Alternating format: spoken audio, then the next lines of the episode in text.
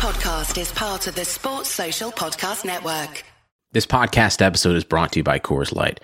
These days, everything is go, go, go. It's nonstop hustle all the time. Work, friends, family expect you to be on 24 7. Well, sometimes you just need to reach for a Coors Light because it's made to chill. Coors Light is cold lagered, cold filtered, and cold packaged. It's as crisp and refreshing as the Colorado Rockies. It is literally made to chill. Coors Light is the one I choose when I need to unwind. So when you want to hit reset, reach for the beer that's made to chill. Get Coors Light in the new look delivered straight to your door with Drizly or Instacart. Celebrate responsibly. Coors Brewing Company, Golden, Colorado. This episode is sponsored by Schwans.com. What are you having for dinner tonight? Hmm, good question. Schwan's Home Delivery has a solution for you. Stock up your freezer with high quality frozen foods like premium meats and sides, delicious ready made meals, ice cream, and more. No subscriptions, no memberships, just a friendly yellow truck that's been delivering food for almost 70 years. Listeners of this show get a special deal. Get 20% off your first order with code YUM20. Check out schwans.com backslash YUM for details. Just came back from Trying to find a way through!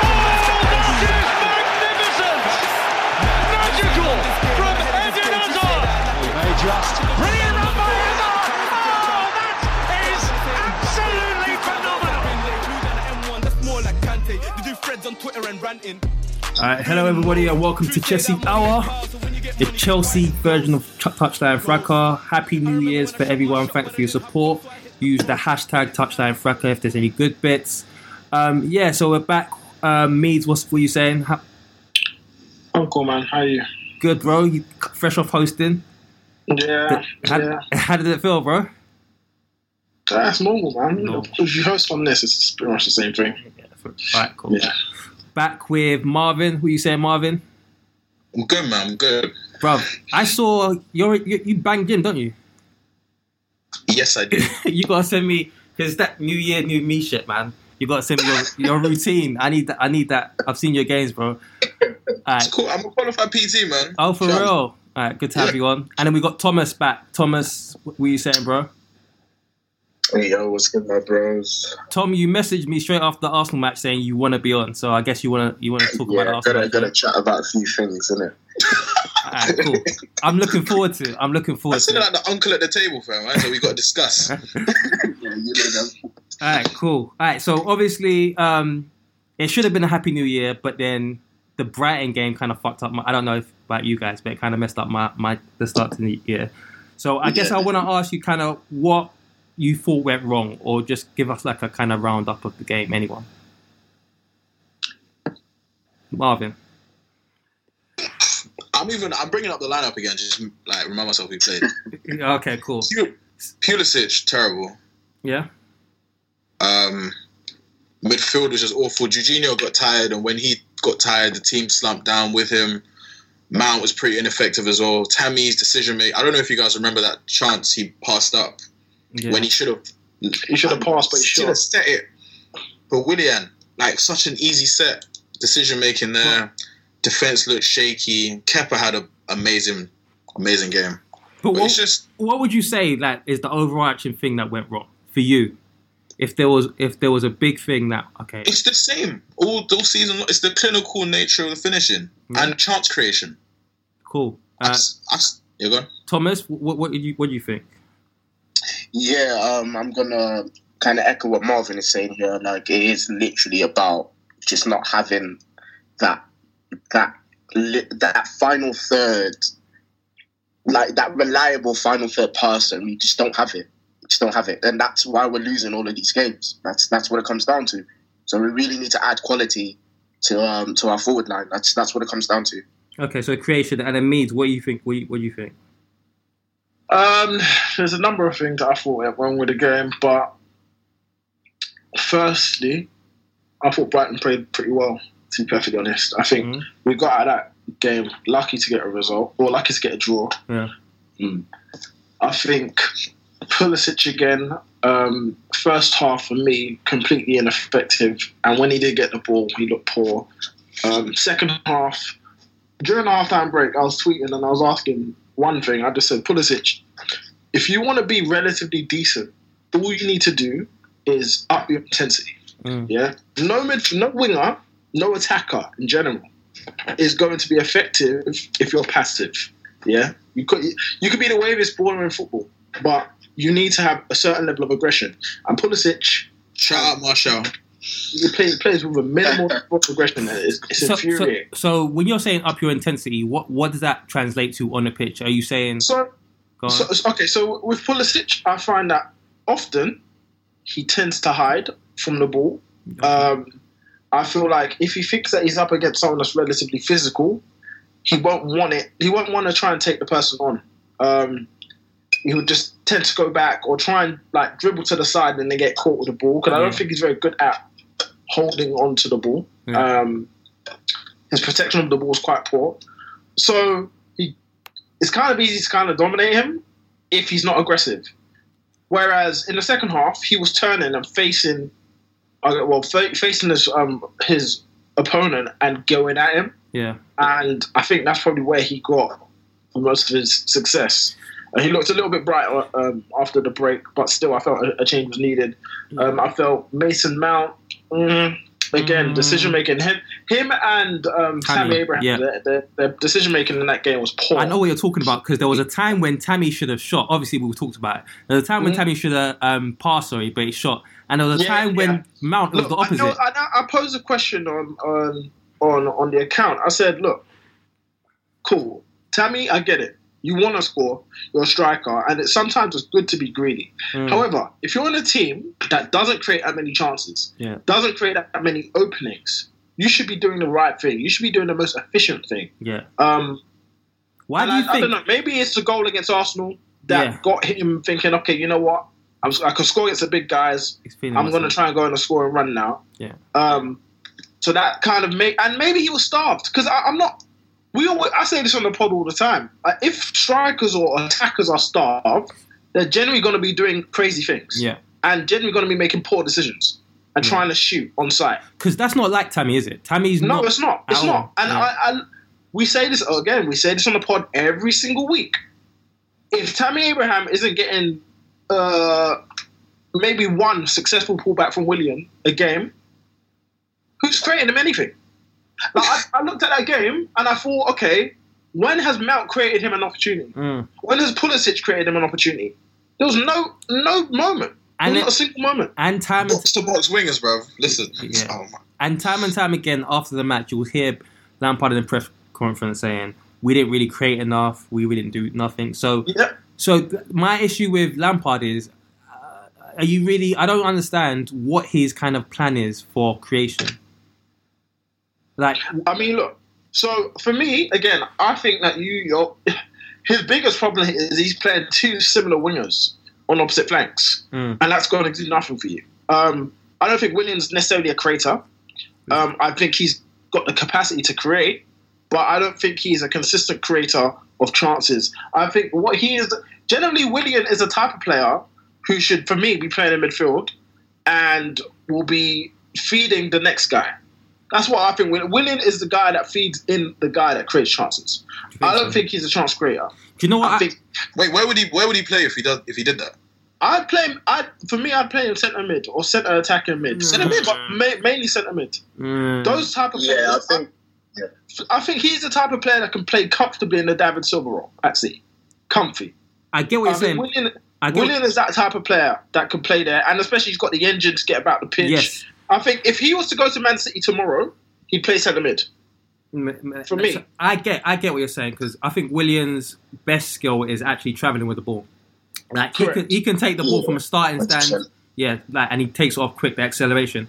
The issue with Yeah. Willian, the reason why I agree with you, he's not really a creator, is because I feel like when it comes to creation, Willian doesn't really care about the striker. What he cares about is getting the ball in. So like Yes. he, he doesn't Oh. matter about delaying Yeah, putting the ball in as long as okay, I've done my job, I've got it in.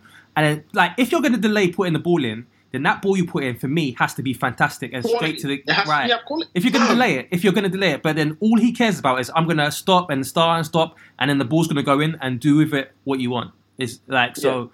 So that's why I agree with you that Willian's really So go on. I, I, I fully agree. And so when people say, "Oh yeah, Willian created seven chances against Arsenal and stuff," Good chances. like, "Okay, yeah." I, I fine, cool. But what's the quality of those chances? 100. Because I always, I always, I always say like, look, if you're going to create chances, how good are those chances that you're creating? If you look at Eden Hazard, yeah, and I don't like mentioning Hazard because he is a thing of the past. As much as he's a legend at the club, he's a thing of the past. I want to kind of focus on the present. But if you look at the quality of chances that Hazard tends to create or tended to create, mu- and I don't think Hazard is a prime creator in terms of I. creating assists. Neither I don't do think he is We ha- but he still creates a high quality of chances in comparison to Willian, Yeah. in comparison to Mount and Pulisic. Let's not forget we had the same kind of creation issue last season With Hazard. With, with Hazard. So the fact that now we've got Pulisic, it's almost like a downgrade. The only upgrade we have, even Almost. though yeah, no. The reason why I say almost, let me well, let me let me ex, let me explain quick there. But the reason why I say almost is because last season we had Hazard scoring goals from Right. the left wing. This season, and obviously we had Morata who wasn't scoring goals up time. At least this season we've got a striker that's scoring goals. So Right. the goals have been replaced, but obviously we've lost a lot of like ingenuity of Hazard. But like I said, last season we still had a kind of creation issue. So like, 100%. so when 100%. yeah, and, and when I, when the lineup came out for Brighton, um, I think there was a lot of kind of to and fro, and everybody thought that maybe the three that everyone's talking about, Kovacic, Jorginho, Kante was going to start. But again, he started Mount, and I think it's clear that at this point Lampard doesn't like to play those three together, unless I don't- yeah. I don't understand it. I Because, look, the biggest problem just that we look the biggest problem I thought we had Mm. is one chance creation and two control. Yeah. In the second half, I think once Giorgio, Gior- ugh, Jorginho tired, Yeah. that's it. Control was gone. And when you try and introduce Kovacic into the game, where it's quite frantic, yeah, comes a problem. His performance for me was one of the worst cameos I've seen in the Chelsea shirt. It was shocking. However, do I blame him?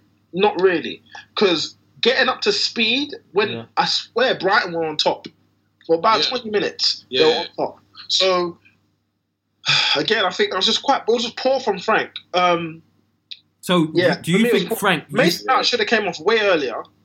You saw it as well. Like I thought Mount was very, very ineffective that game. I can't even remember Uh, what he did. I can't remember. Sorry? Maybe, maybe that's yeah, on no, me. it's very He just- ineffective. He's been ineffective for so. Oh my days. He's no, oh, oh, come on, don't say for so long. Against Spurs, that was a standout performance of the season But for me. How many of those does he have?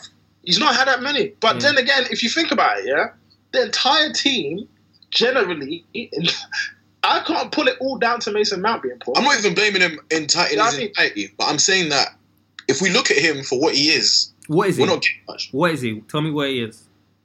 I said it before, like, Marvin, go on, say it. huh? Say it. what do? An anti ten. I will keep saying. Anti-ten. no, no, no, no, no. Yo, Right, okay, okay, so for everybody that may may not have heard that episode, explain again what you mean by anti ten. So his main role in the team as an attacking player is more defensive than attacking. you're saying he's Oscar. Yes. You're saying yeah, Oscar. basically, yeah, yeah. That's what. It's not creating or putting people in winning. I mean, attacking positions. It's just making sure he's in good positions to retain the ball or get the ball back. No, but he gets shots off as well. I think Yeah. apart from Shots off FC, huh? So Them- did Oscar, he gets shots off, but it's, it's not translated into goals like that. Now the thing is with when the lineup came out and I saw it, and I've been seeing the same kind of when I see the lineup and I see Willian, Mount, Pulisic, Tammy, that doesn't really install much hope for me in terms of goals.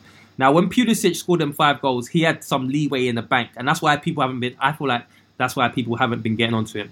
But he hasn't scored or looked threatening in a long time. I know he had a couple of shots, but again, they were they're all like dragged wide.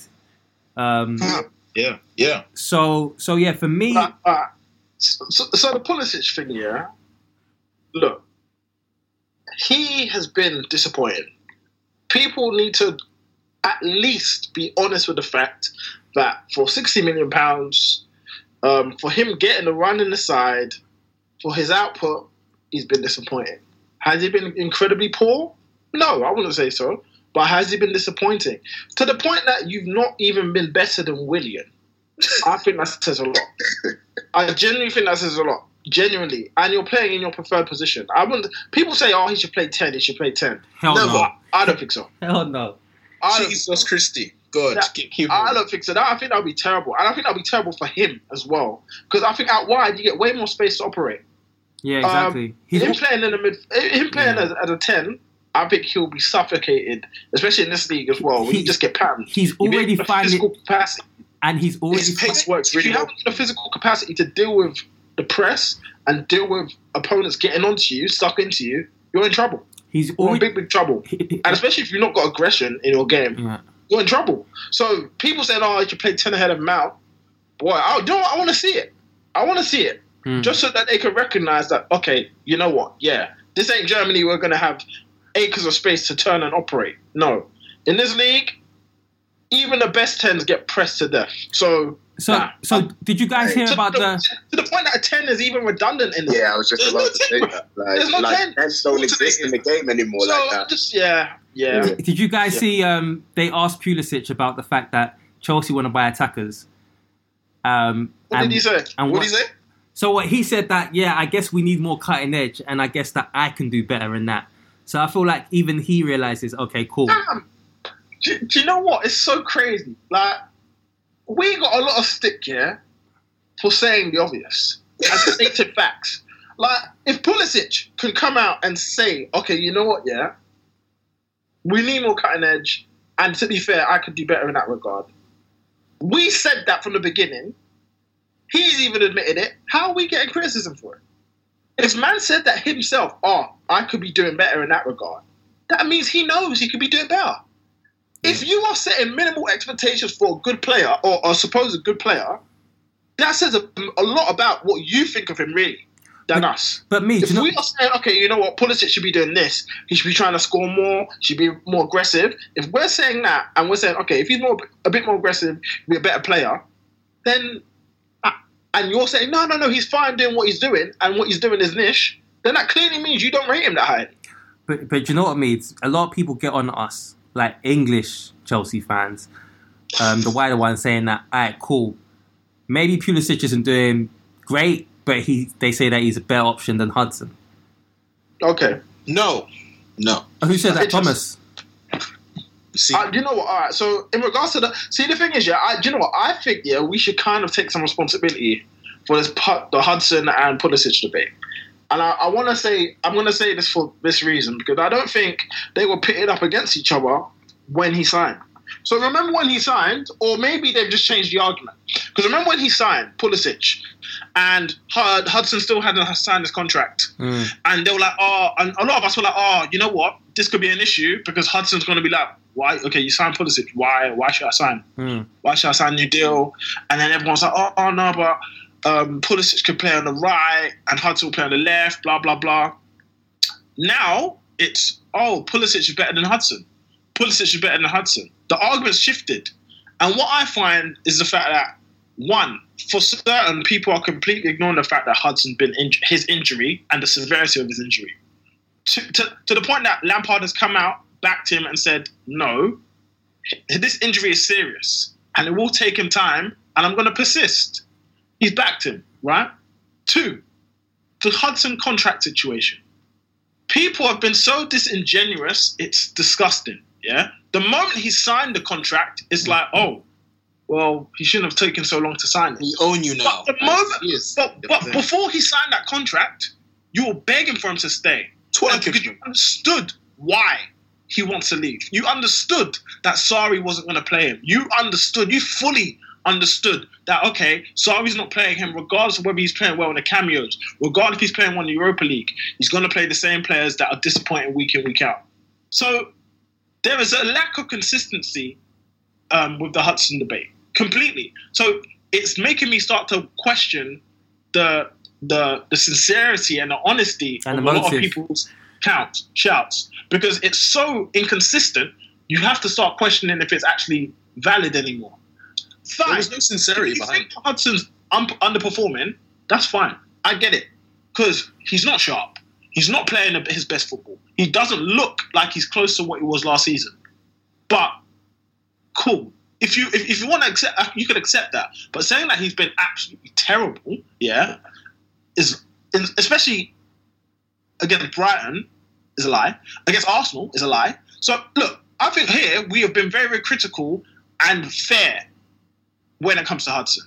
His performances have been criticised when they've been bad, and his performances when they've been looked promising and bright.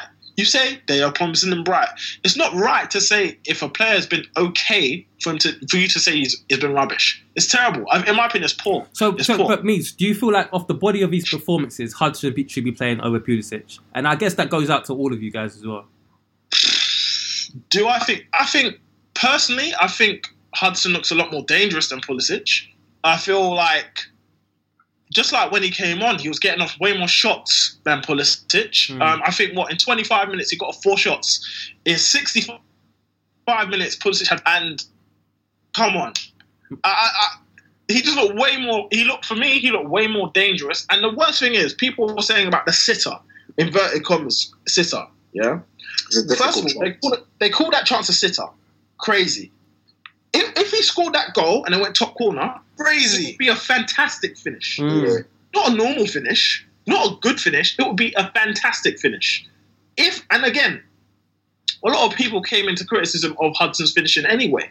So if he fin- if he did uh, if he hit the target, people say, "Oh, he should score there." No, no, it would be a fantastic goal if he scores that bottom corner, top corner. You're thinking that is a finish. That is a finish, and it's not like he. Yeah, of course it was. It was quite close. So I'm just thinking, what what is this? Like, it's just so. Do you know what it is? I think. Do you know what it is? It's at this point, at that point, we needed the goal, and Yes. so because it was so close, they put everything Yeah. on it. Then it amplifies the It emotions amplifies of it. the But fans. Thomas, Yeah, that's I exactly what it agree. I agree. I think I think the height of the emotion of that game, where you're thinking, you know what, we are actually under the cosh here, and he had a chance to cap. He had a chance to smash and grab it, yeah, but he didn't take it. But to say that is a it's a sitter is just so disingenuous. It just makes you not we want to debate about the game anymore because it's like, what are you watching? Really and truly, if you watch the chance and the opportunity, you're thinking, how's that a sitter? What do you What do you Ha- guys think, Thomas? Thomas, what do you think? Do you feel like um, Pulisic over Hudson? Do you, and what do you think about Hudson's performance when he came on? Um, I thought Hudson was actually quite positive when he came on. Like he brings that aggression that Pulisic doesn't bring Yeah, um, to, to our game essentially. So obviously, like Pulisic was essentially ghosting for 65 minutes, in my opinion.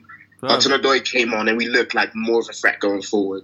Like the thing with Hudson Odoi is obviously, um, like people have to remember this guy is coming from a big injury. Like that seems to be forgotten all the time. He's just coming back from a big injury. Has he had three consecutive games in a row? No. He hasn't. He hasn't even had like time to get into form. He hasn't even had time to get himself to like you know back to the top of his game. Like the levels that we were seeing at the end of last season. That's what we're waiting for. Like That- we need. We, we just need to be patient with him. That's what it that, is. that being, but that being said, he hasn't had that run of um, games, yeah. But in the games where he has featured, he has not looked great in certain games. So It's difficult. the game against Southampton, he looked very, very poor. Um, is that the one that he had the assist? Oh, you talking about the recent game? Or- no, the recent game. The recent Okay, game. okay. No, no, no, no, not the not the one where he was at um, their at their place Okay. at, at the bridge. He was poor. Um, but what was it? A couple? Was it last week? Yeah, yeah. poor. It's- He was poor. He wasn't good at all. Um, is that potentially because of how the team played and the structure of the team? P- Possibly. There's a lot of there's a lot of very varying factors that could affect. Um, it, it, could, it could be it could be down to tactics. Could be a number of reasons, but for me, if you're being objective and you look at what he produced, he wasn't good. But how many performers that day played well? Zero. A big fat zero. Everyone was terrible, but Hudson, the 19 year old who just got back from injury, who just signed a new contract, Mhm. is the one that's getting the stick. It is strange. It's absolutely strange. Is he even the highest paid player in the club? Nowhere near it. He's probably on the same amount of money as Pulisic. Less money than Willian. Less money. Like I wait, That makes Pulisic, sense. what the level of criticism that he has for what he is is mental. Wait, what's Pulisic on? I Pulisic is about the same, 120. Yeah, must must be must be must be around the same. The Must same be. money. We signed him for sixty mil, isn't it? So Yes, I'm just like Pulisic got a signing on fee. It just doesn't. it, it doesn't make sense. The level of criticism to the actual player that he is is crazy. Did Morata get this level of criticism? Yeah. Um, when his form dipped. No, he didn't. He only got it. He Morata only started getting real criticism when he started last season. Last season. So how are you extend? How are you more? Um, you're you're less you're less rash to, to jump on a 64, 65 million pound striker whose job is to score goals, who goes on barrel runs of about 20 games without scoring a goal. You're you're you're less you're, you're less hesitant to to jump on his back, but you're quick to jump on the 19 year old winger that's come from the academy and just re, just coming back from an injury. Yeah, so, It's, yeah. It's, it's, for me, it's weird. yeah, It's weird. It- you know what I mean? I, it- I just don't get it. yeah. yeah, just to add to that as Go on. well, like people people need to remember that this guy, like obviously, he was he was essentially sorting out his own contract, and what he's done, in my opinion, he's made Chelsea more attractive with this whole contract debacle that that we've gone through. He he stuck to his guns and he made sure, listen, like the academy needs to come through. Essentially, Hudson Odoi was carrying the academy on his back Yeah. when he was when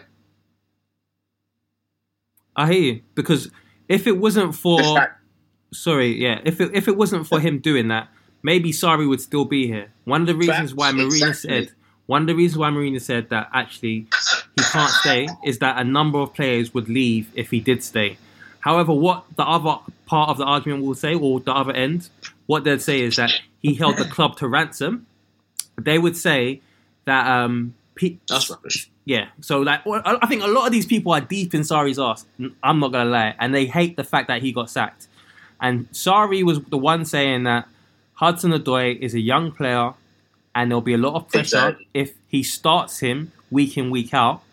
Um, but don't forget, I think people don't understand. We wasn't asking for Hudson to be I was about to starting week in Yeah. week out. Like even he wasn't even getting. He was our best player in preseason, and he didn't get a single minute until like February or March. He didn't, he didn't get, didn't get a single A hundred start in the. Premier League until March. Yeah, yeah. But what they'll say is that they feel like he held the club to ransom, and what I've seen is they're saying that they're going to make it hell for him um, unless he performs like the 120 or 180. I'm not sure which one it is. Player that he is. One, 120 rising to 180. Yeah. Well, to be All fair, so with, with that, yeah. So again, this is why I say a lot of these are hypocrites because not even. I think you get you with Hudson. I think he's got two sides of the hate, right? So I think he's got the uh, the typical Chelsea fan that isn't the Sarri cultist, in my opinion, that are unhappy with the fact that a young player has got a new contract of 120k a week Yeah. or whatever. Yeah. yeah, I I also think that there is the other side, which is the Sarri cultists that obviously love Sarri for whatever reason, um, and because Hudson's stance of if you're not going to play me, I want to leave, got him out of here. got him out of there. They're going to hold something against him. They're holding it against him, so they're going to criticize him whatever he does Yeah, every does. So I think it's a combination of the two. I don't think it's one section or one fraction or the other. I think there's a combination of the two. but can you can you imagine being an 18, 19 year old having decided to commit for five years to this club, and then seeing all this stuff? We've seen it in the Athletic. Apparently, he's seeing this stuff Yeah, on social I was media. just about to Yeah, yeah, yeah, yeah. For me, You're saying he's if playing lack of confidence yeah, and it's affecting his morale. Like, do you know how awful that is? He, this is why Lamp's is trying to protect him. That's why Lampard is trying to protect him, obviously. he's 19 years of age, yeah, growing up in the social media world. Pretty much most of his life is on social media. Most of his life is on YouTube. I remember seeing a 15 year old Callum Hudson Odoi doing skills, posting it onto YouTube. I, this is him. So everything that you say about him, he will He's see. to see it. He's gonna see it. He's not gonna. You can't help it because he was born into this age. He was born in 2000. He literally born in in this age, right? On social media, hypercriticism. He will see it. So of course it's gonna affect him. A million percent. He's a confidence player. He is a confidence player. Like, and everyone, yeah, even from last season, when he didn't sign the contract, everyone was still chanting and cheering his name because they wanted him to stay. Yeah. And he was performing. And he was performing. He was performing. out Tottenham away, now I now I now I look at things and I think, well, maybe he's kind of regretting the fact that he signed again. That's, Maybe that's he's what. I think. That's Because what I think for me, I don't think he's regretting it. But I think he's regretting it because for think me, I genuinely believe that he get far more patience, far more patience In Germany. at Bayern Munich Yeah. than he has got from the, the respective fans here, Yeah. million percent. Because players over there would understand the fact that he's come back from an injury. They understand that they've signed they signed a player with potential, not a world beater right now. Have They you heard about what's happening to Kai Havertz? Oh yeah, yeah, Kai Havertz. Uh, oh. Fam, they're pamming that guy out. You know, like Oh, for he is. But like, have you seen his season so far? It's not been great. It's yeah, but they, they're not. A young player, like what Yeah, it's a young player. That could happen to Hudson. But, and yeah, that- he's even he's from their club. I get, I get. No, he He's from the academy. didn't. Didn't didn't he, they buy him, Kai Haver- Havertz? I think they bought him. They bought him, but No, No. not super young. Okay, but what I'm saying is, I don't know. For me, I back Hudson. Going to Germany, I've seen Reiss Nelson do well there. I've seen Sancho do well. I feel like it's this. That he's not among the Chelsea fans um, that obviously hated him for the fact that he didn't sign a contract or hand in a transfer request. Like, so I feel like he would have had a lot more space to breathe and to be I himself. I feel Yeah, like I feel like at Chelsea, because Lampard has this whole you have to work hard, this hard stance, you have to work hard or you're out. And I think he tried to show Hudson tough love by dropping him because I don't that- feel, I don't That's I- back. yeah because I, I don't think that's back. and the way yeah, he it's spoke backfired. about But Hudson in one, one media second, one as well second, one was second, quite one second, damaging. one second. I feel like the reason why I thought he, because Hudson is a confident guy, I feel like he thought that he could take dropping him that early because I think that, like he was thinking this is going to be tough love. It's going to inspire him to be better.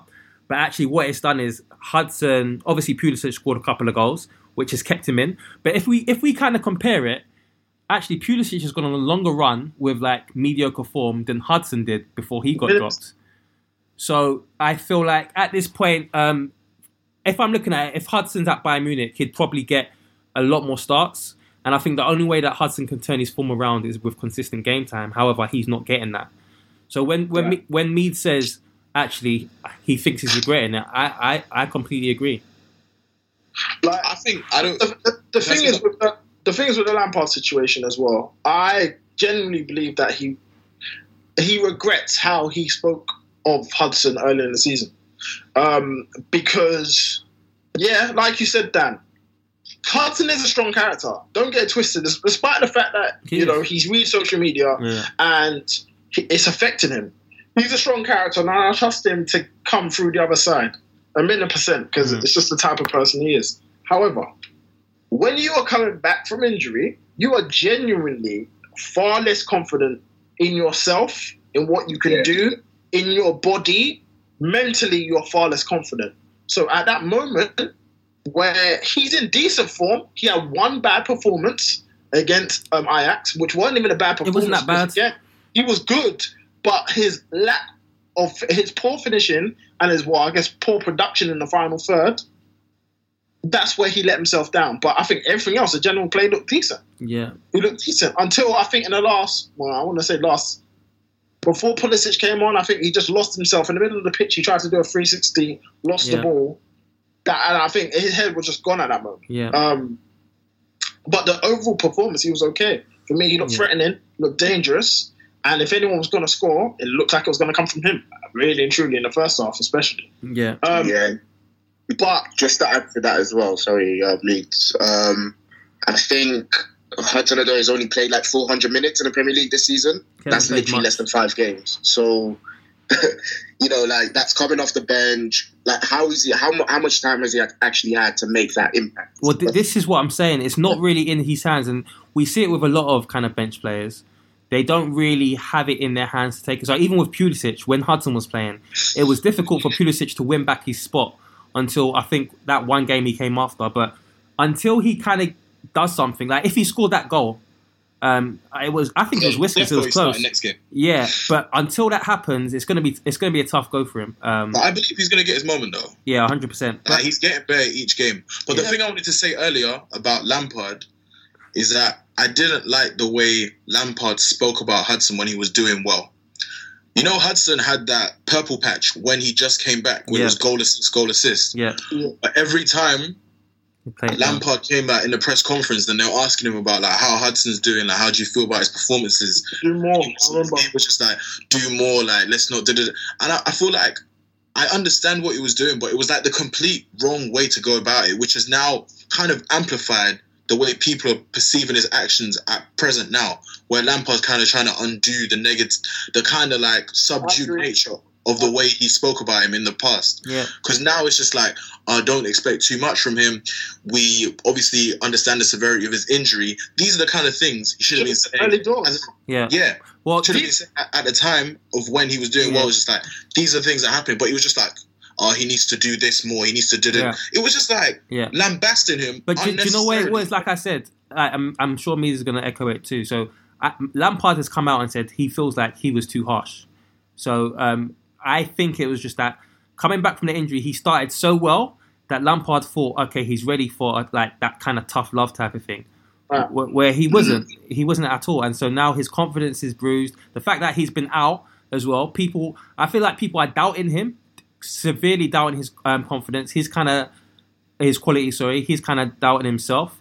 Um, so yeah, it's a tough, it's a tough thing. But I, like um, I can't remember, I think it was Thomas said it. I back him as well. But like back to the Brighton game, I know because we kind of kind of dovetailed off. But um, um, Kante um, has been getting stick as well because a lot of people have been kind of doing the maths, and it, we've had. I don't think we've won two games in a row since the last international break, break which is basically since Kante's come back. Yeah. So the whole thing is, I know we've touched on the midfield a little bit, but what are you guys' thoughts on the midfield? Do a lot of people are calling for Kante to be dropped and for Kova and, and Jorginho to be reinstated? Before this game, a lot of people were saying you've got to drop Jorginho. Then obviously the Arsenal match happened and Jorginho kind of showed some worth. So I mean, I want to get your thoughts on the midfield situation.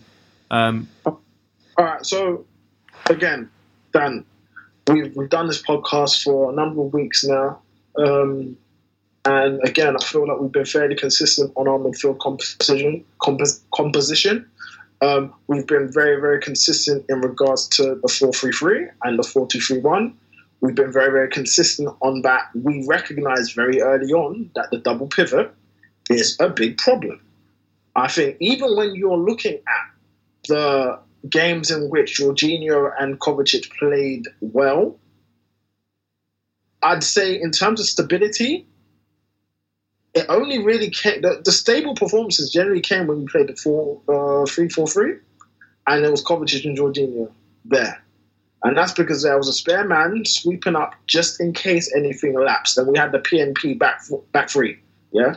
When it was the 4-2-3-1 and Kovacic and Jorginho played, everyone, and I repeat, everyone was saying, oh, we can't wait to get Kante back because we look so fragile in the middle of the pitch. Why? Because Mason Mount is playing number 10. Mason Mount is pressing right up against with Tammy, and we are exposed in midfield. If you play against a three man midfield, we are getting popped. It happened against um, Leicester. It happened against Sheffield United. We got popped in those games with those mid with that midfield as a result of our midfield composition.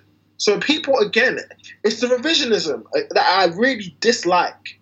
I, despite the fact we went on a decent winning run before Kante went, not all the games were convincing. One, two, stability-wise in the midfield was an issue, and it's always been an issue when you play the 4-2-3-1. It's always been an issue. So people are just changing the narrative.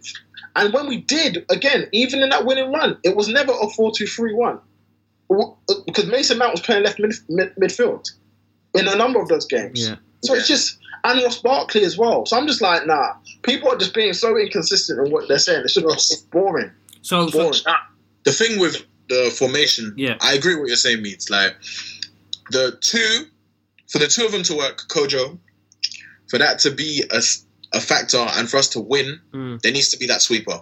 Someone needs to sit or be able to come in if it bypasses those two. If we are playing the 4 3 3, play the brothers together. No one is asking for any more, any less. Just bring them. All three of them, Kovacic, Jorginho, Kante. I don't know why Lampard has like a vendetta against these brothers linking up, but they look incredible. So what would you say though? What would you say though? Because obviously Mount came off when we was winning, and Kovacic came on, I guess, to try to secure the game. And then I feel like a lot of people were saying that the game turned and Brighton came more onto us.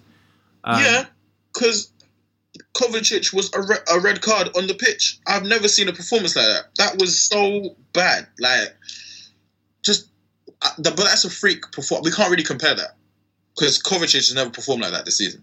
I've, we, so it's it's tough to use that as a, a basis of analysis yeah. to Yeah. say it It doesn't looked, work. it looked a rare, it looked like an off game for him, but at the same time, I think that was just generally how it was being managed the whole game. I think Kovacic didn't need to. I think Kovacic coming on at that point was always going to be a bad decision. But then at the same time, if he stayed on, if he sta if he didn't come on, I think the goal was coming anyway, Yeah. It was, it was. building momentum. So people. People are ignoring the, what was right in front of them. That goal was coming, and I was saying it minutes before Kovacic even came on. I said, "Look, we need a second now. Otherwise, Well- a goal is coming." That's that's why he made the sub. The, there was already Exactly. mounting the pressure. Um, exactly. Thomas, what what's your thoughts on it?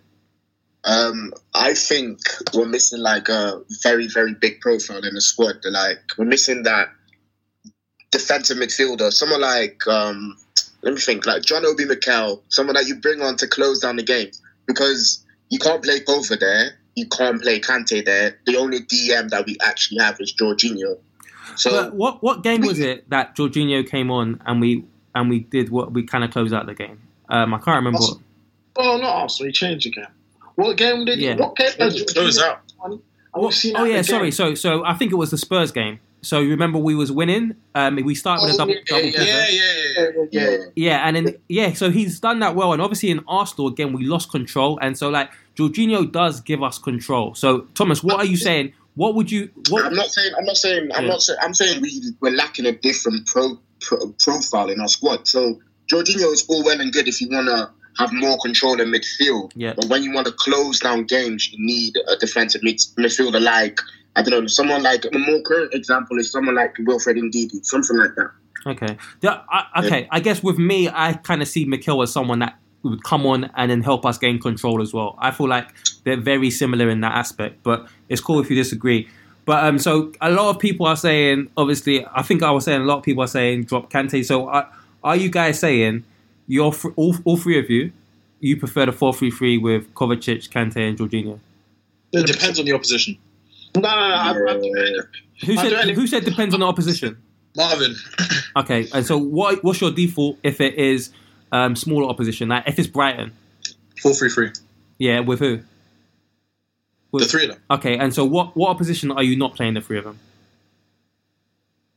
Not again. Again, it depends on the shape of the opposition. If it's a big game, so what he did against Spurs, Spurs something like that. Obviously, he made a mistake by doing the same thing as Arsenal, but they don't match up the same in terms of expansiveness. Okay, so, so that, that, was an error. So, so, so it really in the bigger games, it depends on your position. But if we are at home, especially, and we are looking to be on the front foot, play the 4 3 threes, is the most attacking formation, most dynamic, and most conducive for creating. So, what circumstances do we play the 3 4 3?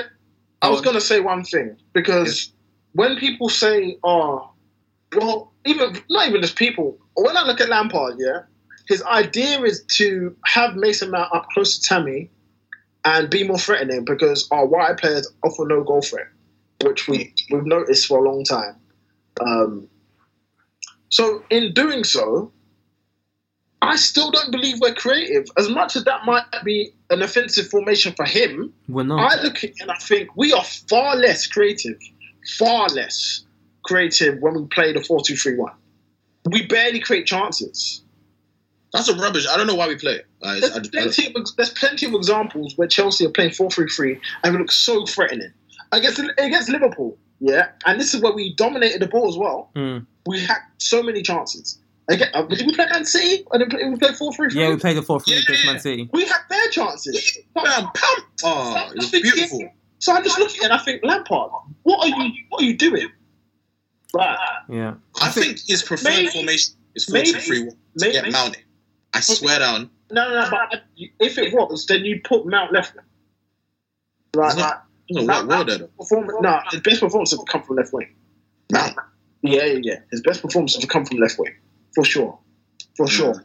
Even I think I think we're also missing um, Loftus Cheek big time, and obviously he's had a big injury as well. So how long is it going to take for him to come back like into into that form that he was at the end of the season last last season before his injury?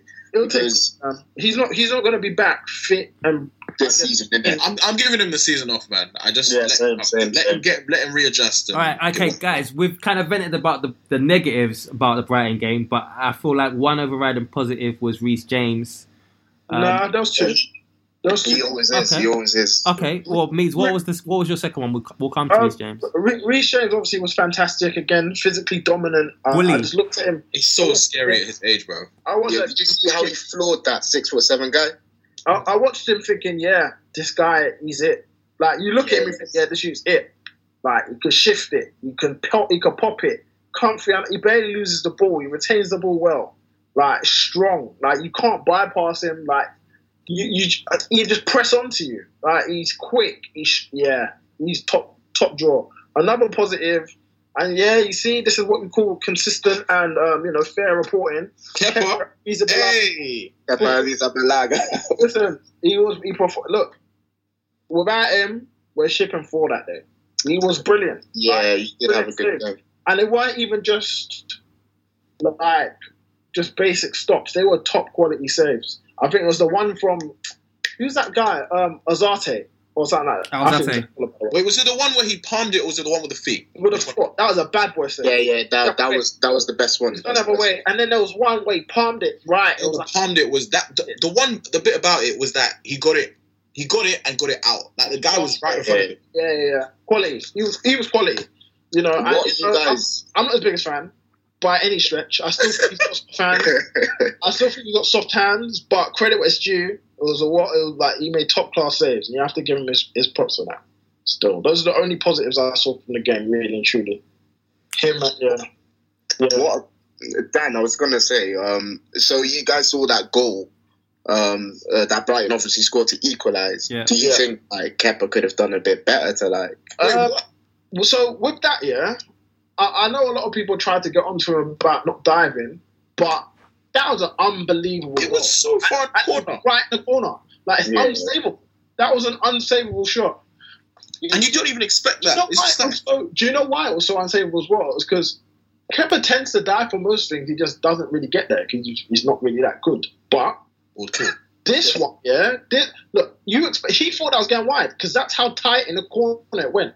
Like it, if, if he dived, it would have been obviously. If he didn't get there, it's like okay, fine. But the fact he didn't die is making people think, oh, like you didn't even put no effort into it. But that was an unbelievable goal, unbelievable, stunning. So yeah, I don't have any. bl- I'm not going to put any. You can't say much about it, man. It's just like you just got to give credit, man. Yeah, kick. anyone, I think everyone did their jobs defensively there as well. Like, what do you do? Like, I, I try to fault, I try to fault the goal, but you can't. Sometimes you have to just let it go and think, yeah, you know what, that was a great goal, and to be fair, you deserved it anyway. If So, it, it's what I'm saying. If it wasn't coming then, something Yeah, was happening. it The tide had changed. Like yeah, no, it was deserved. It was deserved. All right, all right, fair enough. Okay, so you guys want to quickly wrap talk about the Arsenal game? Which do you want to go on transfers? Oh, like a quick, a quick one. Um, I felt that. No, I wouldn't say Lampard got it wrong though. I know Marv was saying that he got it wrong because um, Arsenal are a different proposition to, to Spurs, but I felt like had he gone into the game in a different formation um, and, and a different ideal to the game that he um, went into Spurs with, I think Spurs he lined up perfectly. I had no complaints other than Alonso, but at the same time, Alonso is kind of way more suited to a, a, a three back three. So I I didn't have that many complaints. I would have played Reece James over Aspi because I always will. Um, but tactically got that absolutely spot on to the point that Jose changed his formation at half time and still couldn't deal with it. He got his yeah, Lampard sensational. Chelsea that day sensational. So if he went into the Arsenal game with different formation, people would have said, "Ah, what are you doing?" And if if it went the same way as the first thirty minutes did, people would have been like, "Look, see Lampard, you should have Meeds- played the three Meads. four three. You should have done that. You shouldn't have changed 100% it." Meads, You know but what I mean? there was the So- there was the Southampton game in, in between. Remember? Yeah, And we- different. no, it's different. It's Yeah. different. And I say it's different because look, against Southampton, you're supposed to be the progressive side. Three four three for me is still more offensive than um, uh, four two three one because you've got the lateral um, wing backs that are actually trying to be the offen- attackers. What I think he got wrong is not necessarily the tactics, but the personnel. Are you talking I about for think he got the personnel Southampton? very well. Are you talking about for Southampton or for Arsenal? That Southampton game.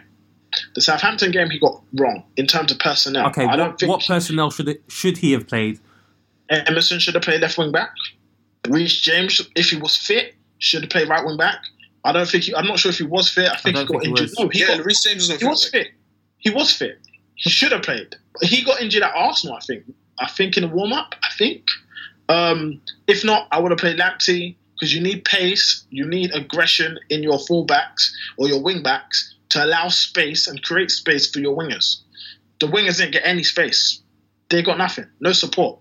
Um, so that's what I would have done. I think you got the personnel wrong. I think um, also Jorginho and Kante, for me, wrong composition. I wouldn't have done it. I would have played Jorginho and Kovacic that game, but Kovacic was suspended. So I, yeah, I remember so, Kovacic was suspended Yeah, for the Southampton he- yeah, he was so we're missing, we're missing him. Um, yeah, I don't know. I don't know what how else there that midfield. I guess I would have played it the same because Kovacic was missing. Yeah. Um, Maybe if I was being super wild and wacky, I would have played Mason Mount in there with, Kovac, uh, with Jorginho or Kante. Okay. Um, All right. So what with Arsenal? Then you're saying Yeah. that he got it right. yeah, I think he got it right. Why? I think the the first the first like because he did. But you think he started right?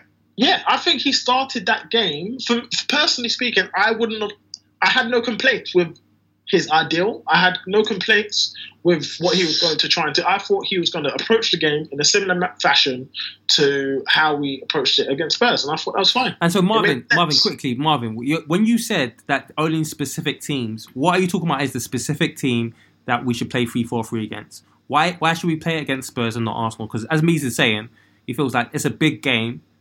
Um, Yeah. yeah. So so what makes Spurs different from Arsenal that we shouldn't have played the three four three? It's the personnel more than the actual formation we're playing against in this Arsenal's scenario. So they had Reiss Nelson and Aubameyang pushing out on the wings, Mhm. exploiting space. Did he know that though? one- Did he know that he was Huh? going to have? Did he? he- He didn't know that. Lampard I'm, didn't I'm know. saying that in hindsight.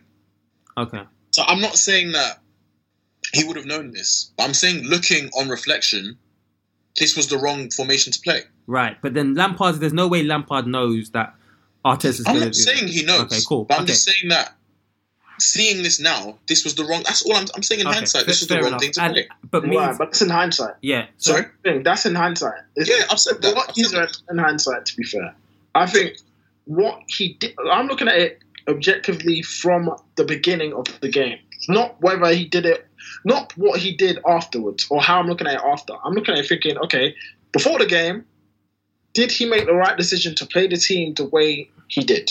I think he did the right thing. Now, So, okay, I agree with you on that, but I'm I've purely looked at it from the hindsight perspective. Okay, cool. I agree he lined up perfectly, assuming that the formation that Arsenal employ is similar to one Spurs would do, and it would work out the same. But Arsenal obviously looked at the Spurs game and were like, "Look, space him on the width," and they made these two hug the touchline. Fullback, I mean, the wing backs were being pushed back. Emerson was out of his depth, obviously dragged off. There was also a difference in the sitting players because obviously they had Torreira and Guendouzi for Arsenal. Tottenham had Dier, which is a lot less mobile in, ter- in terms of obviously movement. So Torreira and Guendouzi were obviously to get more about the pitch. So obviously midfield we struggled a bit more than against Tottenham, who I had get- I get, but sat with Dier? The reason why me and Meeds was asking about hindsight is because it's difficult for us to sit down to criticize Lampard for something that he didn't know was coming. Now, there, there, there, true, there is a bit of it. There is a bit of it, and my criticism of Lampard is the fact that I feel like Lampard needs to understand he's not just a new manager, but he's also new to the top level, and he's also new to this Chelsea team, right? And Yeah. so I feel like what Meeds was saying earlier in terms of once he played that 3 4 3 and it went so well against Spurs, yeah, what means is that the next game, no matter what formation he plays, because it was Southampton, don't forget. So he he played that 3 4 3 against Southampton and we lost. and everyone was like saying, "Why did you play the three four three against Southampton?" But at the same time, if he But can we switched, was let me finish. Let me finish. If he Alright. switched the formation to four three three and we lost against Southampton, everyone would have said, "Well, why didn't you just stick to the three four three?" So my whole thing with Lampard is he's kind of doing it a very difficult way because like the Arsenal game, for instance, um, when we switched from the 3 4 3 to the 4 3 3, what Arsenal tried was they tried to put Ozil on Jorginho in the 4 3 3 because we obviously Jorginho came on and we gained control. So they thought, okay, if we put Ozil on Jorginho, because if you remember last season under Sarri, a lot of people put an attacking midfielder on Jorginho and it didn't work. But the, thi- the reason why it didn't kind of work um, disabling Jorginho is because last season we had the 4-3-3 all throughout last season. So last season, Sarri sent that formation out. People asked that formation questions, and then he didn't change the formation, but he worked on that formation so that actually we were more robust. And even when people put um, someone on Jorginho, we could still overcome it. Now Lampard in the Arsenal game, that kind of helped us. That that work Sarri done helped us. But what I'm saying is, with Lampard, the fact that he changes formation so many times, when we lose, it's like, okay, is it because it's the 4 3 3 or is it because it's the 4 2 3 1? Or we can't even take it back, work on it, and then send it back out there. So w- what I'm saying is, l- the reason why I hate Lampard being this, oh, I'm going to play this formation for this game and this formation. Do you know what actually I hate?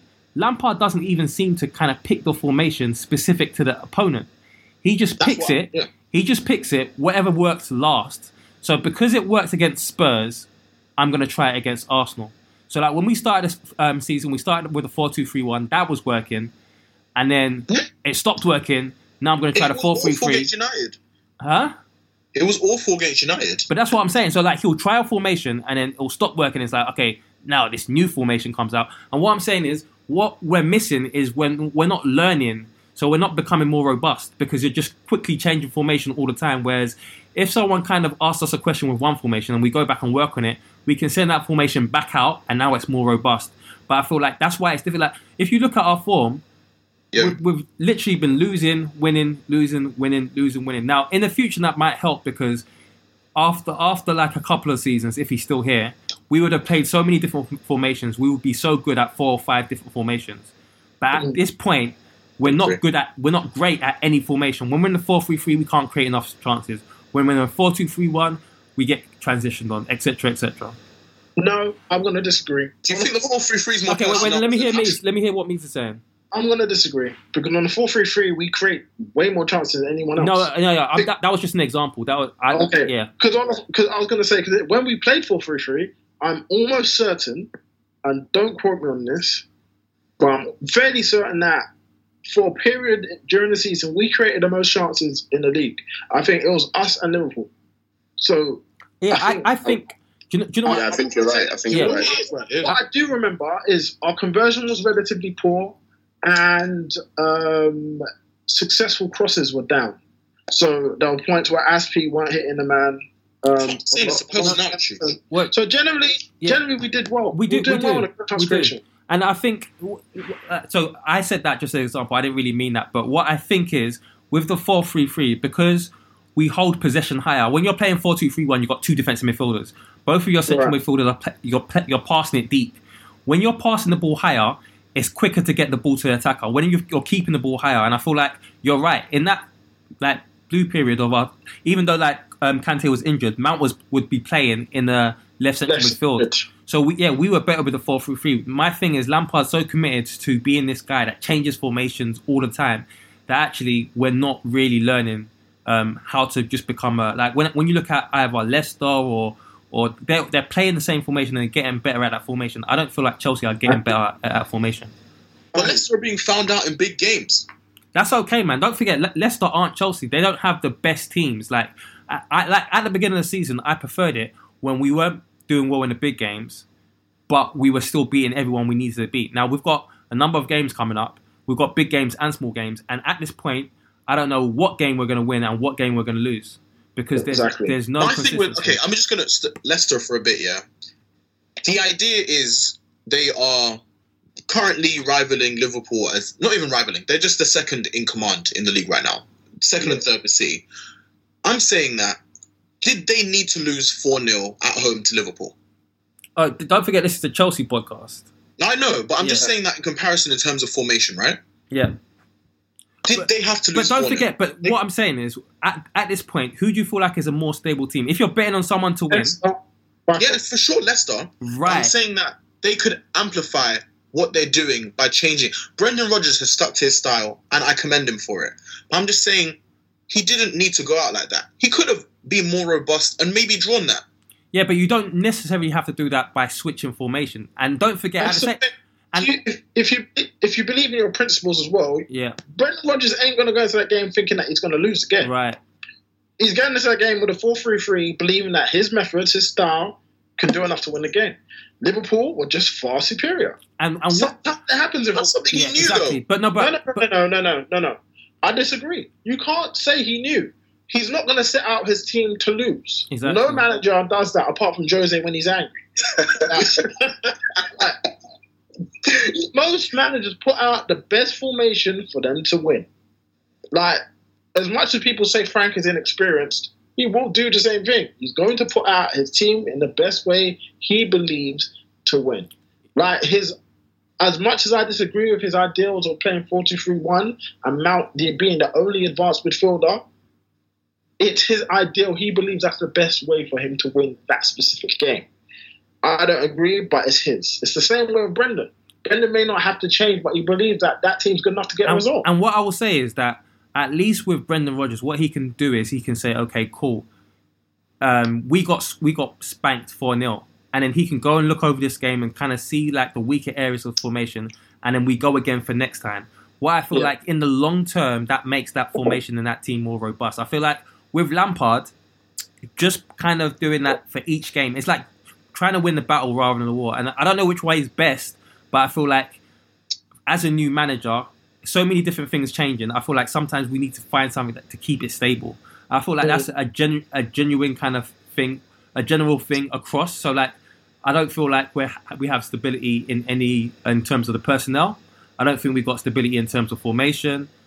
I just feel like right now everything is just so kind of chaotic. lim- in limbo. Yeah, I feel like that.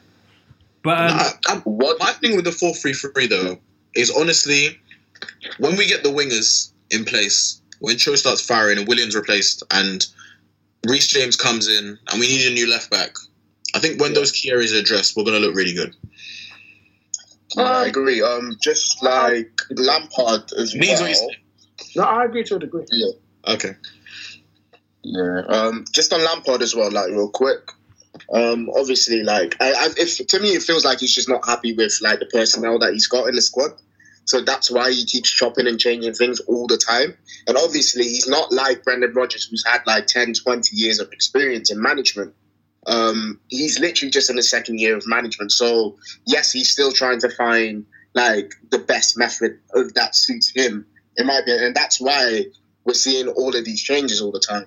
Um, so this is why I said personally, I said this season for me for Lampard probably he's just going to experiment lots and lots and lots. I get, Um, I get that, but this is a, a massive club, and I know like don't forget if this was Sarri or if this was a foreign manager, the press will be on them at this point because we've lost a lot of games. Absolutely, but We've it's lost Frank Lampard, isn't it? exactly. We've Dude, lost like but- seven dude, games That's already. why they employed him for this Yeah. Exactly, exactly. That's literally why they employed him. But do you also not think that the press and the fans are onto it? Like, I think, okay, Not to the degree that they would let's be on a foreign manager. let me not get ahead of myself. Again, there are still factions within the Chelsea fan base.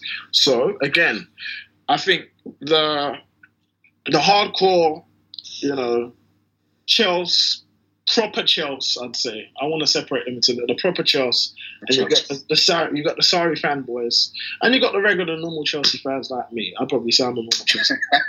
Uh, so the Sarri boys, God, it's, it's so strange though how you support a club, a manager comes in, and it's almost like remember Carlo Ancelotti. They had the, there was a Carlo Ancelotti boys. Mm, Do you remember that? yeah, Where uh, they had a hell of Carlo fans, and they had like Carlo Abbeys and all that stuff before. Yeah, after he left, I remember it was weird.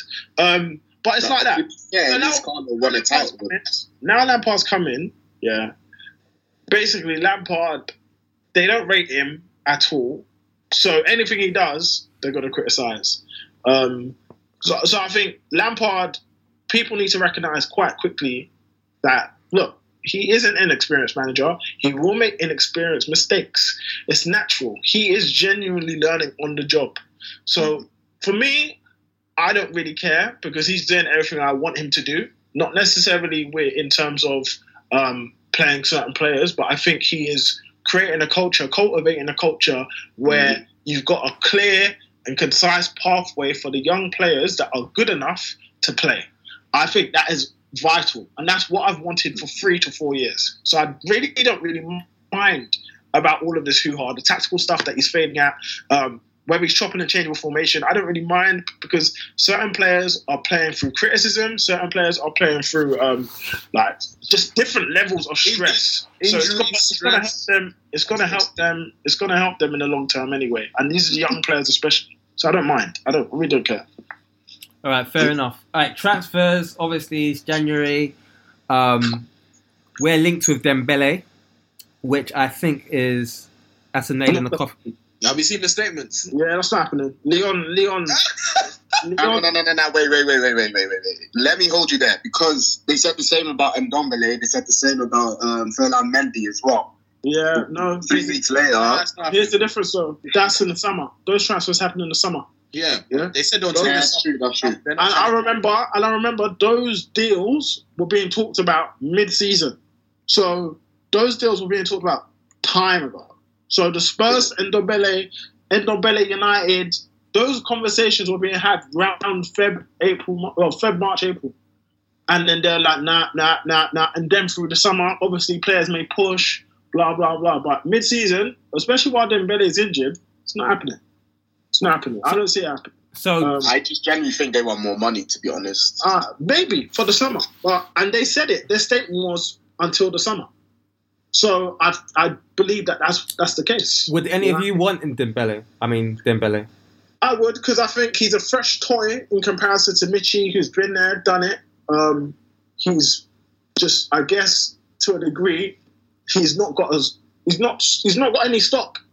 Like no- no one, no one actually a trusts him to play, and b when he does come on, people don't think he's good enough. And I think again, when you star a player, they're not going to be themselves naturally. Um, Okay, you're talking about back so, yeah. so I just think I think just yeah, it's almost like getting in another Michy, and you know, I don't think he's going to be as potent as Michy is off the bench and when he gets recycled in, but he's a new player. People get what they wish for, innit? Anybody So- else? Anybody else want I, him? I, I don't want him. I don't want Why him. not? No. Why not? He doesn't have the effect on the team that we need. Wh- We need someone to challenge Tammy. We are literally recycling the same caliber of talent if we get Yeah, that's the point. That's the Yeah. point. that's something. But it's like we say fresh we say fresh face, yeah. But like we can't be buying these kind of brothers. I look me. I don't care. Like I, I've said it. I, look from time Michy and getting any respect here. I want them to get the person that they want, which is an end of a De- Dembele. They want to put it like him, but they think he's better than Michy. Fine, get him in. He'll tank, whatever. Squad player, fine. He's not even better than Michy or what Michy's gonna like what he does off the like it's just He is, but it's what they want. They want a new face, so it's cool. Let them have that. I, I genuinely, I, that's my attitude towards it now. For So me, I the- think Michy has been disrespected enough. Yeah. He should just leave. Yeah. Do, he should have left time ago. He should leave. So, do any of you want like Marvin? Do you do you want Dembele, and or do you rate? Like, I, I guess my question is because a lot of you are saying, yeah, get new faces. Listen, you think- I think he's a good player. Um, Yeah, he's there's a lot of things that I think that he's um, he's good at. He used to be quite quick. He used to be a good finisher. Um, Where's he lost pace? yeah, well, he looks big now. Yeah, to he, me. he looks like a he's lot got on muscle. Yeah. before.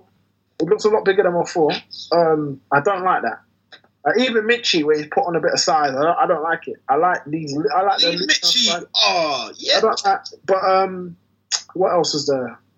Yeah, I think he's he's a good player. I wouldn't say he's amazing. Do you think he's Um, do, do you feel like he's the same level as Tammy or better, or are you saying that No. you think there's a gap? No, he's on. He's No, on I big think I don't think he's I'm the same level. I think, but I think there's more scope for growth in Tammy. I, I think there's as much as as as much as I criticize Tammy, I think there's a lot of parts of the game that he's he's picking up and he's improving on as the season goes on. So like his hold up play for the last top one so game, for me, for the last three games, his hold up play has been sensational. But Like, I think last couple three games, a bit- even um, against Southampton, I thought it was decent. Yeah. but then why can't especially against Arsenal. why can't Moussa Yeah. Dembele improve? They're both roughly the same age, by the way. No, then Bennett's 23, 24. Yeah, Dembele's 23. 23. Tammy's 22. And- Tammy, Tammy 22. Yeah, so that's what I'm saying. just turned 22. No, They're roughly Tammy- the same age. No, Tammy just turned 22. Yeah, Dembele's turning 20. They're like a two year age gap. Age gap. What I see with um, in term, but uh, it's just more, more in terms of the rawness. I don't think that um, Dembele is as raw. I think when I when I look at Dembele, I think okay, this is pretty much him, basically. Yeah, yeah, you're right. I think Dembele's done. Like he's finished. Yeah. Like In terms of his progression, remember when we were talking about Lukaku all those years ago, Mm. and then I was saying that Lukaku, Lukaku technically could possibly improve, not necessarily to be a fantastic player technically, but be a decent level. Yeah. But you were adamant and said, no, this is him. 100%. You see what I'm trying to say? So that's Yeah, but, with Dembele. but, but what I'm, I'm asking you why. I agree with that. I agree with that. But, but I'm, I ask, look at them I'm asking you why Tammy can improve and why Dembele can't. because I feel like the progression that Tammy has made in just these four or five months, yeah, coupled with the rawness, I think he's still raw. So he can polish up on certain things. It's not even the technical side. I think just the ability to know when to run Hmm. when it comes to creating space for others. I believe um, just timing of certain things. Um, the delicate side of the game, I think he can, he can pick up, and I think he is picking up. So whereas I look at Dembele and I think, okay, I know what I'm going to get with Dembele. What are you going to get with Dembele? Um, a decent finish, a decent finish, a decent finish, relatively quick, plays on the shoulder, um, good technical. He can dribble, got good technical skills. Mm. And that's it. But That's it. So I like don't think get anything else from him. so for me, for me, I've seen obviously both of them in the championship. Um, Dembele for Fulham, Tammy, both of them were teenagers at the time. Dembele was a class. Like if you're comparing the performances um, as teenagers, I know obviously Tammy was there last season as well. Um, Dembele was a class above. I feel like Dembele as a striker, even though I think what's good about Tammy is Tammy's quickness to get a shot off when the ball comes in the box. I think that's amazing. But I feel and I feel like generally he's quite good on the ball. Um, I think he doesn't get enough credit for how good he is on the ball. Not that he's amazing, but I feel like people expe- expect him to be a scrub. I don't think he's a scrub. But I feel like Dembele technically is completely better.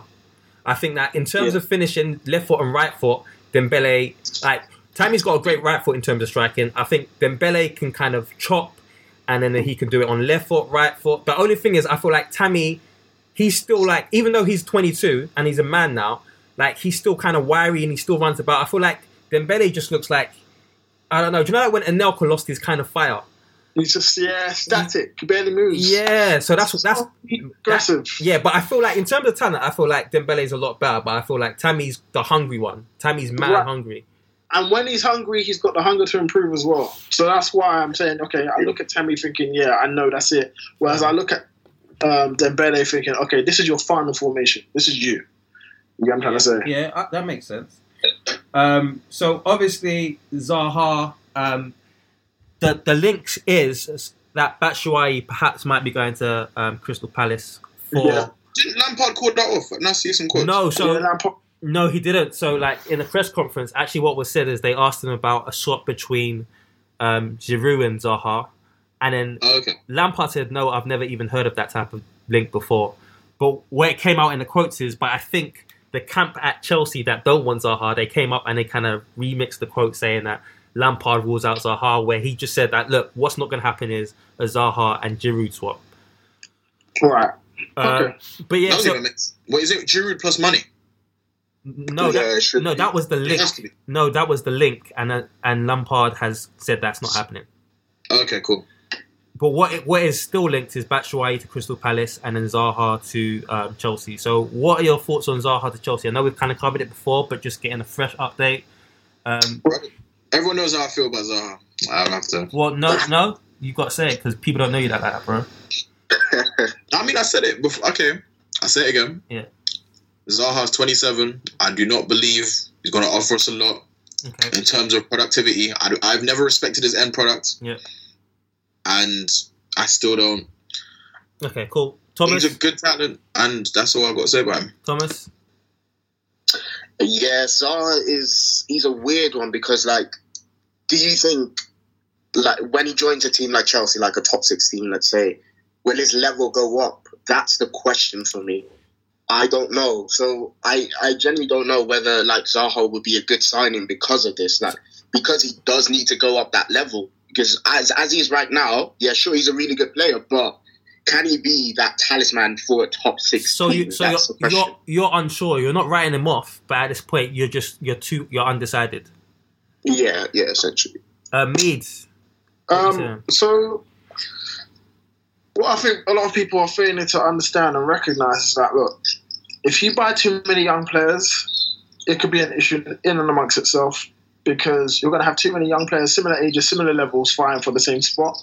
I think Zaha, as a player, he will come to Chelsea hungrier um, simply because he had his opportunity at United, which was kind of stripped away from him under Moyes. Um, so if he gets back to this level and playing in Champions League, he'll have a different level of fire um, and hunger, desire as well. So couple that with his quality, and I do think he's quality, and I think he's one of the most talented individualistic players that the league has. Yeah. Um, so he can impact a game um, when he's on it. So I think it would make sense to have him personally. Um, but then again, I try and isolate how I feel about the outlay and whether it's my money or not. Because it's not my money, I'm not going to be like, oh. Because it's not my money, I'm not going to say, oh, we shouldn't spend it. But at the same time, one of my biggest problems with Chelsea is their um, transfer budgeting and their spending and poor utilization of resources.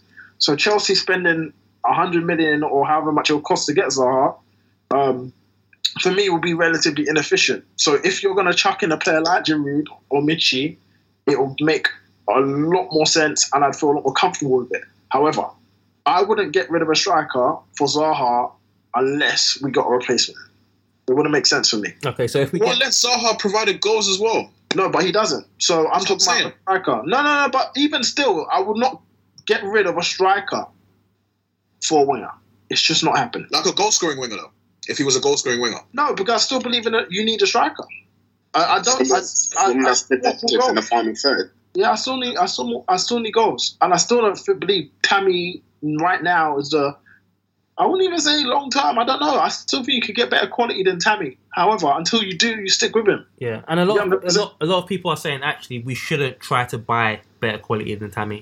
Now, That's actually- stupid. That's ridiculous. Oh, Yeah, so I hate that kind of so stuff. so there is there is a, a school of thought that are saying actually Tammy's our guy now. Um, so what we should be looking for is someone not quite his quality or maybe on the same on, on par. That's what the then Dembele. That's why. That's crazy. and- and that's, that's- what's up. That's what I'm trying to say. They want them better. right. So I said, all right, fine, you have him. But Yeah. when that full spat in his face and Tammy's goal scoring dries, I don't. I'm not going to say it dries up. I hope it doesn't because I want him to do well. But if it goes through a period where he's not scoring goals, we're looking at elsewhere. You know, Hazard was able to pull us out of the bag before, but who, who's going to do it this year, this time? I want Also, like remember um, when when Didier was still like at the club, and we bought Shevchenko. Yeah, How did Didier upped his level straight away? Mm. That's what some. That's what Tammy could arguably need to like you know really be that Uh, bona uh, top top Yeah, striker. be ruthless, man. Yeah. I'm sorry. You need you need to get better players. Sorry, I, I'm Yeah, sorry. we, we just need a better squad. We really what Pep is doing out there, man. Signing. Ah, you, you're saying. Ah, All right, so so who are the better players we need to be getting? For me, Chelsea should be signing Timo Werner. Timo B. Yes. Yeah, yeah, yeah, yeah. Okay, but Because He's versatile, man. He's versatile as well. Like he can play left, right. uh, how, how do you guys know?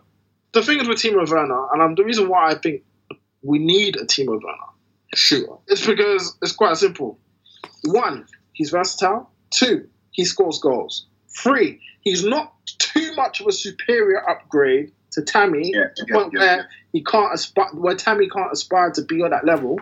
And three, I think because he's versatile, you can get another attacker that scores goals in the team as Tammy, same team as Tammy. For me, that is perfect. That is perfect. I, I I think that is a much more sensible transfer, and I think he cost fifty million pounds. That's a that's just a no brainer. in January because But it's not. Look, I don't. I, I've already He said doesn't even need to be in January. I've said Like, my position on this season anyway. I've said my position on what we achieve this season. I really don't care. You don't care. Genuinely do not care where we finish. I don't care where we get Champions League. I'm not really fussed. I think that what Chelsea should be doing is putting transfers in place for the start summer. next season. Yes. That is what we should be doing. So and getting our style of play right as well. if you want to do a Timo Werner, you, and he doesn't want to leave now, fine. Buy him, get the transfer done for the summer. So if you don't want, if you can't get Sancho now, get it done for the summer. Fine. That's what makes sense to me. That's what you call transfer planning. Because Yeah, absolutely. are Chelsea absolutely desperate for certain players at the moment? No, I don't think so. Because there are teams around us that are terrible. United and I look at. Man City, I look at Man United, I look at um, Spurs, terrible. well, we need to se- we need to So separate desperate? No. We need would to- it be would it be nice for us to have additions? Yes. we need to separate ourselves from the pack because yeah, right now we're above, but we're still in touch and distance. So it could be like this. Obviously, we've had relegation form at this point, and it's just our good form from before and their poor form that's keeping us above it. But We, we are up- the best losers right now. That's what's happening. right, So, so, in terms of in, okay, right. So in terms of threats, I look at Spurs and Jose is already doing his three year combustion. Yeah, shout out to Jose Mourinho, man. My Big up guy. Jose, yeah. Not worried Jose. In terms of United, again, it's a similar thing. I look at United as they're stumbling across over wins. They're again not very good in terms of progressing play. In terms of creating chances, they're not very good. Yes, they had that blitz against Newcastle, but that's what happens when your best players are in top form. They are inconsistent. And whilst they're inconsistent, they don't have a, a, great midfield to build and sustain attacks. They're going to come unstuck way more times than we will. So I'd back us to, with our current squad, to get over the line or finish above them just because of that. Now, in terms of us, I think we have enough as we are to to get fourth. we have I enough. But do you feel like you will back us to get fourth? As in, like, yeah, we we, could, we definitely have enough to do it. But do you Uh, feel like you're confident if- with no If signings? I- I'd be confident if Hudson was fit. Now And, and Loftus Cheek. and Loftus. but they're now- not.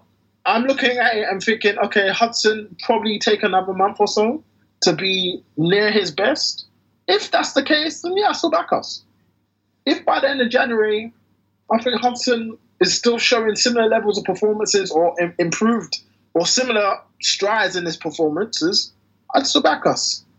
I- I'd back us for sure for me to get fourth Do you over guys the echo other. that statement, Marvin Thomas?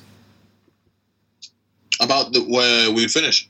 Yeah, so like if we make no signings, you feel like this uh, squad is good enough to secure the fourth spot.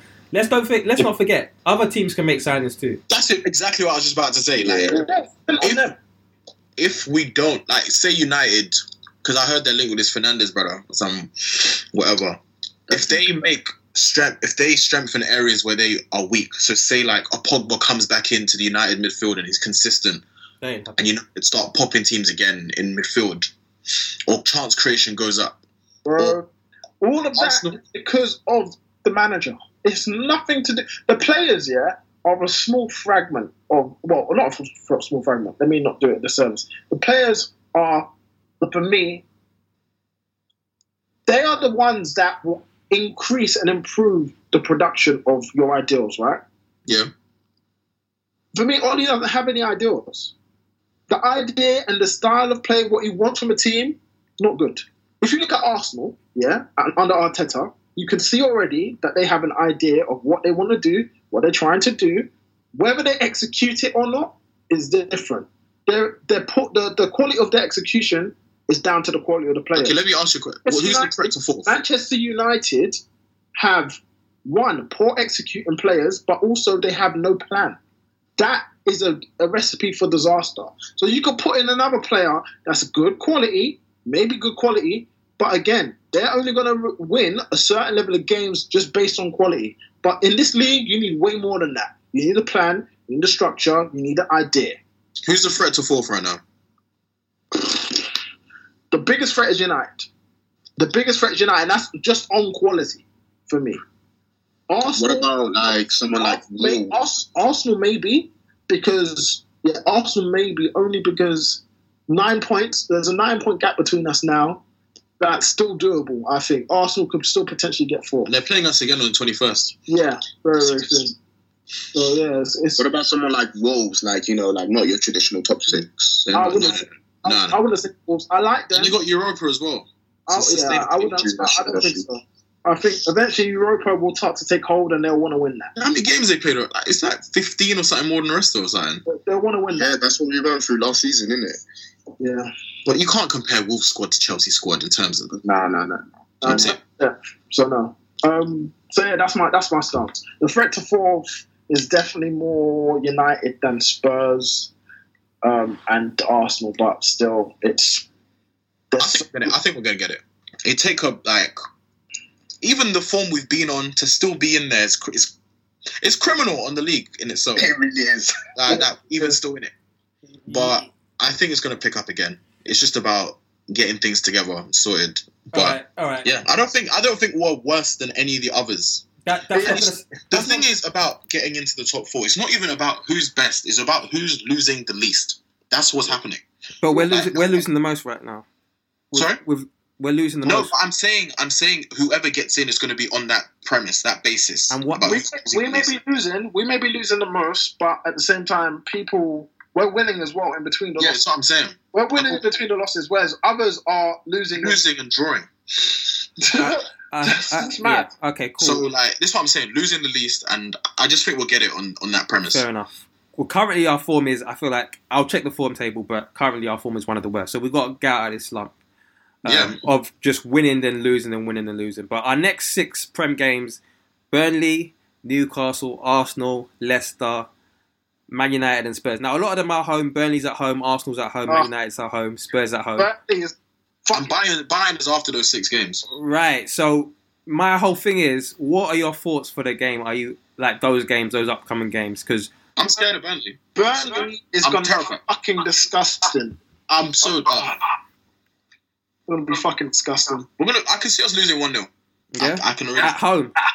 yeah, We're, we're for doing sure. shit at home. No, we'd be losing at home anyway. Like, we're, we're better away. Would you? Yeah. yeah, yeah. I can see us losing. So okay, but you we were just talking about form, and you was like, "Rah, you feel like you'll back us to get top four, but what games are you hopeful for? So we've got Burnley at home, Newcastle away, Arsenal at home, Leicester away, United at home, Spurs at home. I think I, I don't know why I believe this, but I believe we're going to go on a run against the good teams. I don't know why, but I have an inkling. Like I feel we're going to beat Newcastle. We might draw against Burnley, but them four big is it three or four big games? It's four. It's do well. Arsenal, Leicester, United, Spurs. Yeah, I think we're gonna. It's going to be two and two. So I'm two, gonna, I'm or two, gonna, one, one, or something like that. I'm gonna make I'm gonna make predictions for these games, right? So Nottingham Forest, I think our, our young boys are gonna play well, win that game. Um, Burnley, Burnley are like dropping like flies now, so I think they're gonna be fighting for their lives. What happens when they're fighting for their lives? They come, sit back, and it'll be on us to break them down. Uh, poor against counter-attacking teams. we're poor against those kind of sides, but Burnley don't even counter attack. They just sit. Just lump, lump it. So And Burnley, also set pieces. They're very good at set pieces. I think Burnley that'll be a draw. I think Newcastle away will be good because away from home, and Newcastle fans are expect, expectant of their team to play, regardless of who comes. I think Arsenal at the Bridge. I think we'll win that game. I think Leicester away will play the three four three and look decent, and I think we might beat them. Um, that's an afternoon kickoff. We like that. Um, early morning kickoff. We like those games. Uh, big Chelsea, Chelsea versus United.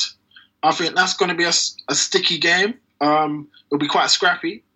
But if we play Kante, Kovacic, and Jorginho, we'll win that game. Chelsea versus Spurs, I don't see us losing.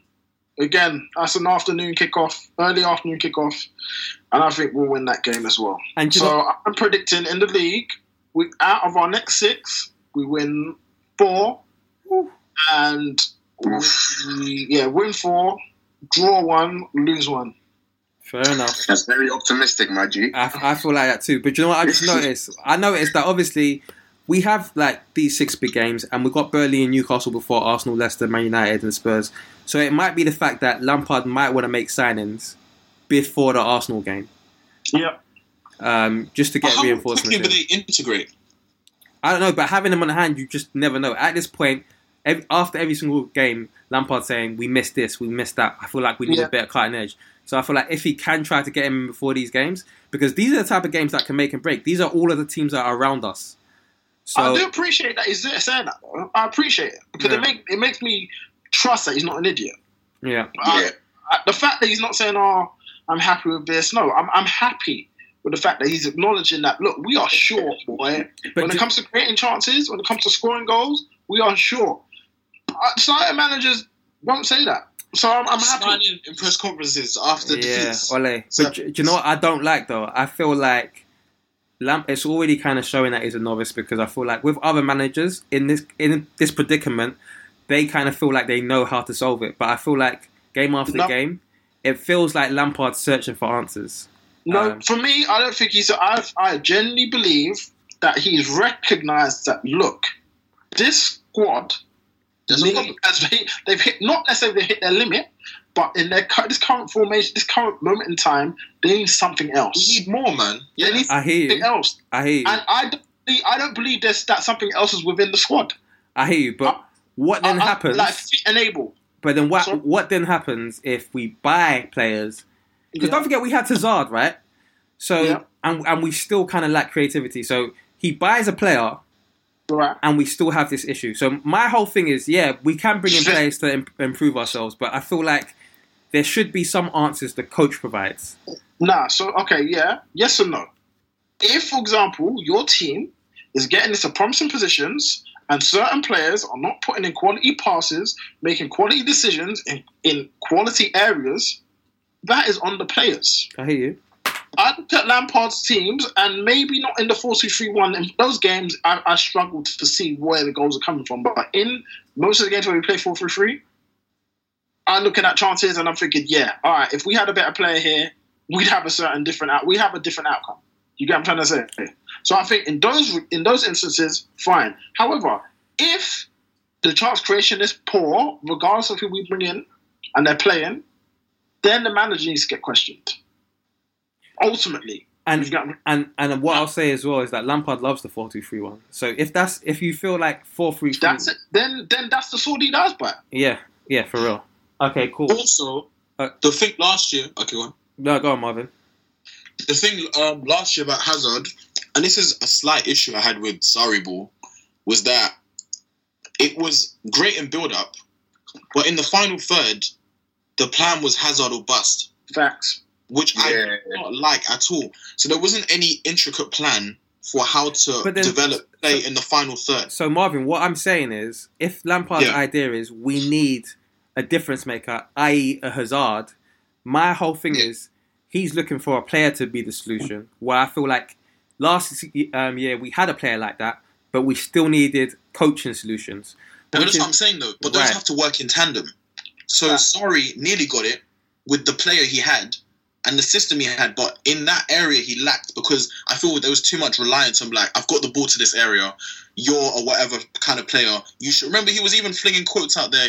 You should be hitting this kind of goal target, and Hazard was like, I'm not even that kind of guy, bro. Like, Yeah. so Yeah, I'm saying, like, he just came out and uh, said it, like, so You saw like, that? Did you see um, Rob Green? He had like a he had an interview with the Athlant- uh, uh, Athletic, I think. Um, he said that Hazard used to ignore Sarri's instructions. Yeah, yeah, we we we've been new, man. We've been new, but I'm saying like. My thing is this time round, Lampard wants the personnel. He whatever system he wants, the four two three one, if that's his whatever, get that in, but make sure you have enough creativity in the in the final third to make sure it's not dependent on one player. That's all okay. that needs to happen in that decision. Yeah. All right, cool. Well, Let's wrap up here because we've been going for one and a half hours. Thank you for coming on the pod, guys. Um, like I said, use the hashtag Touchline Fracas. We'll see you next week. All right, that's what, brothers. Right? nice one.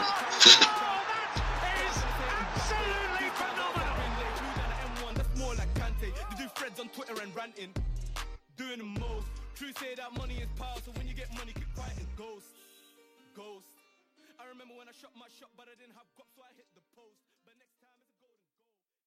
The outcome of an opioid emergency may depend on a quick response. Accidental overdose can happen anytime, even if the opioid pain medicine is prescribed. Due to COVID 19, emergency services could be slower to arrive. Get prepared. Get naloxone, a potentially life saving reversal agent with no prescription directly from your pharmacy.